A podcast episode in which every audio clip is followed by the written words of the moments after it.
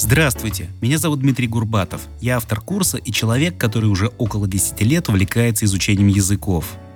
Как-то раз в Европе в автобусе я на ломаном английском обратился к пожилой женщине, поскольку не знал, на какой остановке выходить. Она вежливо перечислила четыре языка, что знала, а когда обнаружила, что все они для меня одинаково бесполезны, заговорила со мной по-русски. Знать несколько языков там норма, и мне было стыдно за собственную беспомощность но уже через 6 лет я уверенно говорил на шести иностранных языках.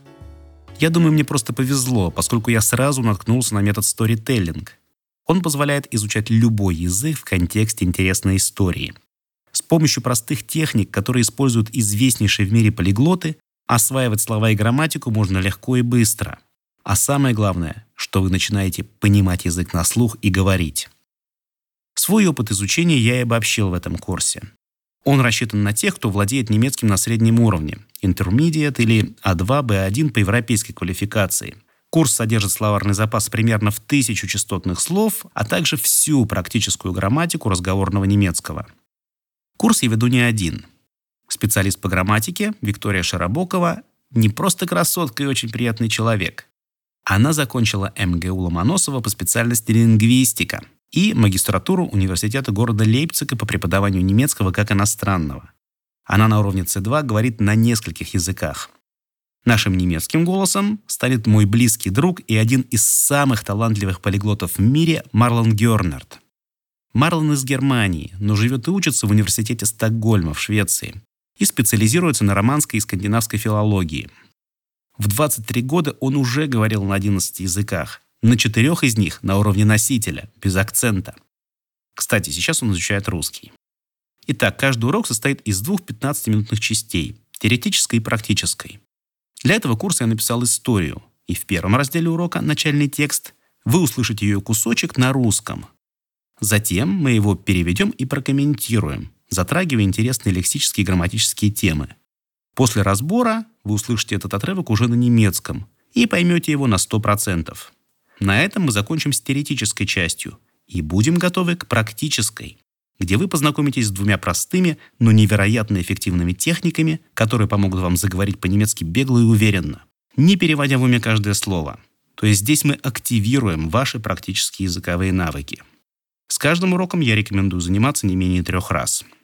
Это аудиометод, но если что-то непонятно на слух, вы можете пользоваться текстовой версией с параллельным переводом, так что словарь вам не потребуется – Огромное преимущество нашего курса в том, что не надо ничего специально заучивать. Просто слушайте, где и когда угодно. Уже через неделю вы обнаружите, что можете говорить на немецком. Ну что, поехали? Grundtext. Начальный текст.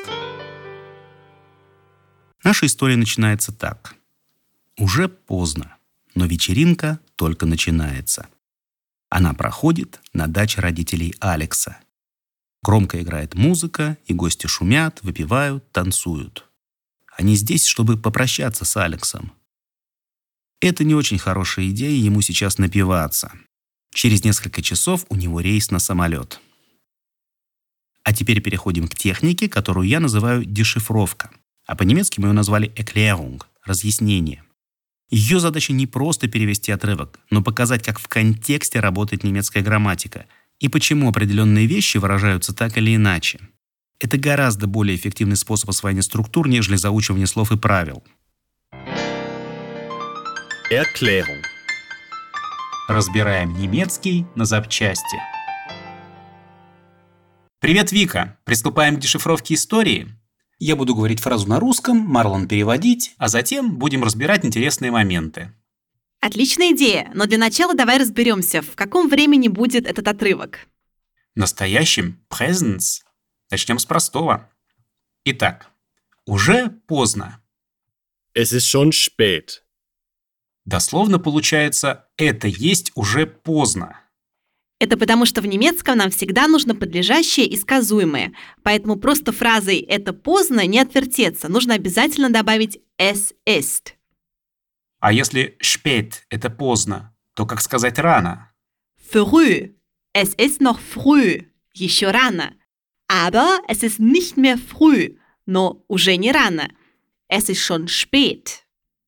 Продолжаем. Уже поздно, но вечеринка только начинается. Aber die Feier fängt gerade erst an. Начинать или начинаться – это anfangen. An – отделяемая приставка, она уходит в конец предложения. И fangen – глагол неправильный, поэтому в настоящем времени в форме ты и он, она, оно у него изменяется корневая гласная. А поменяется на а умлаут. Э – fängt. Я начинаю. Ich fange an. Ты начинаешь. Du fängst an. Появляется умлаут. И он начинает. Er fängt an. Вечеринка – это die Feier. Еще можно сказать die Party на английский манер. Или das Fest, что может означать праздник или фестиваль. Или der Spaß. Веселье. Der Spaß fängt an. Веселье начинается. Или наоборот. Der Spaß ist vorbei. Веселье закончилось. Но у нас die Feier fängt gerade erst an. Gerade – сейчас. Erst – только. Это значит, что вечеринка началась не вчера, gestern, или am Tag zuvor, а сегодня, heute, и сейчас, gerade. То есть прямо здесь и сейчас. Hier und jetzt. Мы устраиваем вечеринку. Wir machen eine Party. А проходит она, вечеринка, на даче у родителей Алекса. Sie findet im Ferienhaus von Alex Eltern statt. Sie – она, вечеринка, то есть die Feier или die Party. Проходит, findet statt. Глагол stattfinden. Statt – это отделяемая приставка, которая уходит в самый конец предложения. И тут самое сложное – не забыть вставить ее, когда мы дойдем до конца фразы. И я вижу, что Марлон перевел дача как das Ferienhaus. Ferien – это каникулы, и das Haus – дом. Получается, это что, дом для каникул? Да, дача – это типично русское понятие, поэтому его обычно сложно переводить на другие языки. Мы можем сказать Ferienhaus или Sommerhaus – летний дом. Это что-то близкое к нашей даче. Оба слова будут среднего рода, потому что род мы всегда определяем по последнему слову. Тут в обоих случаях слова заканчиваются на Haus, а дом в немецком среднего рода – das Haus. И тут можно вспомнить о падежах. Вечеринка проходит где? Во. В доме. Если мы задаем вопрос «где?», то дальше нам потребуется дательный падеж. В дативе das превращается в dem, и получается in dem house. In и dem сливаются, превращаясь в im, im house. Ну или в офисе. Das Büro im Büro. Или в квартире. Die Wohnung in der Wohnung. Только дом этот не Алекса, а его родителей. Im Haus von Alex Eltern. А почему мы говорим Алекс Эльтон, а не Алексис Эльтон? Мне казалось, что когда мы говорим о принадлежности, нам нужно добавить к имени окончание «с». Например, работа чья? Wessen Arbeit ist das? Питера? Das ist Peters Arbeit. Или чей-то вопрос? Wessen Frage ist das? Анны? Das ist Аннас Frage. Все так и есть, но Алекс заканчивается на «кс», а произнести «алекс» задача непростая. А вставлять «э» между «x» и «s» немцы не привыкли, поэтому «s» тут отпадает за неудобством. И так происходит всегда, когда слово заканчивается на «кс» или «с». Да, но таких имен помимо Алекса не так много. А если мы заменим Алекса на «его» в доме его родителей? Тогда мы можем использовать или предлог «von» с дательным падежом, или родительный падеж. Его «sein» в дативе – это «seinen» в доме его родителей, im Haus von seinen Eltern. А в генетиве sein становится seiner, только р в конце не произносится, и звучит это как seiner. Im Haus seiner Eltern. А точнее, im Haus seiner Eltern. Продолжаем. Громко играет музыка. Die Musik ist laut. Музыка громкая, если дословно. А как будет наоборот? Тихая? Leise. Например, на сцене негромко играет группа. Eine Band spielt leise auf der Bühne. Но у нас все громко. И гости кричат, пьют и танцуют. Und die Gäste schreien, trinken und tanzen. Der Gast – гость. Die Gäste – гости. Еще мы можем сказать die Leute – люди. Die Leute schreien. Дима, а почему они у нас кричат? Ну, они болтают друг с другом. Ну, тогда die Leute unterhalten sich miteinander. Schreiend. Крича. В общем, они празднуют. Sie feiern. Sie feiern im ganzen Haus. Они празднуют во всем доме. Вопрос «где?», поэтому дательный падеж. Im ganzen Haus. Или в разных концах комнаты или помещения. Im ganzen Raum verteilt. Они здесь, чтобы попрощаться с Алексом. Sie sind hier, um sich von Alex zu verabschieden.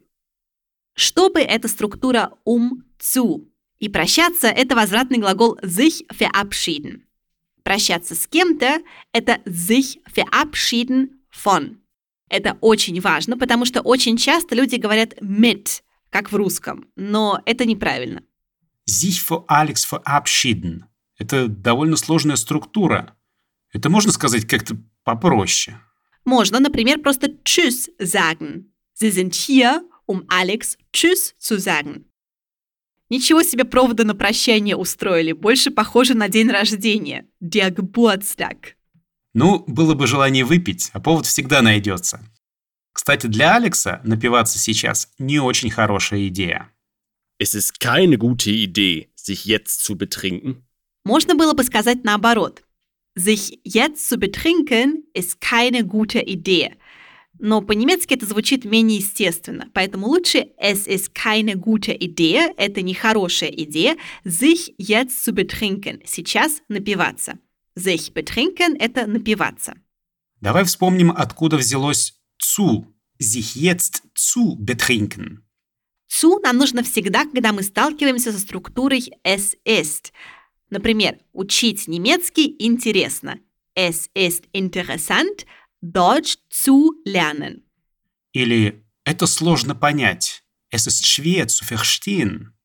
Здесь у нас та же структура с es ist. Es ist keine gute Idee, sich jetzt zu betrinken. И это очень полезный совет. Sich nicht zu betrinken. Для всех, и для Алекса в частности, поскольку через несколько часов у него рейс на самолет. Er muss in ein paar Stunden seinen Flug kriegen. Ему нужно, er muss, in ein paar Stunden, через несколько, а немцы говорят через пару часов, успеть на самолет, seinen Flug kriegen, поймать свой рейс, если дословно. Тут мы видим рамочную конструкцию. Модальный глагол müssen на втором месте, а инфинитив в конце. Er muss seinen Flug kriegen. И он должен, если дословно, поймать что? Рейс, винительный падеж. Der Flug, полет, в аккузативе – это den Flug. Или его полет – seinen Flug. Er muss seinen Flug kriegen. Ну, вот мы все и разобрали. Давай попросим Марлона пересказать все это целиком. Ну что ж, я попробую. Geschichte. Слушай нашу историю. Es ist schon spät, aber die Feier fängt gerade erst an. Sie findet im Ferienhaus von Alex Eltern statt. Die Musik ist laut und die Gäste schreien, trinken und tanzen. Sie sind hier, um sich von Alex zu verabschieden. Es ist keine gute Idee, sich jetzt zu betrinken. Er muss in ein paar Stunden seinen Flug kriegen. Данки Марлон. Наши объяснения не для заучивания. Их цель в том, чтобы вы лучше поняли историю, ее слова и грамматику. Чтобы видеть немецкие части урока, используйте текстовую версию. Слушая разбор, можете следить по тексту за тем, что мы разбираем.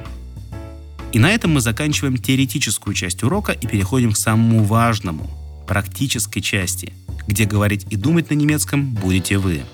Поэтому не прощаюсь, скоро услышимся.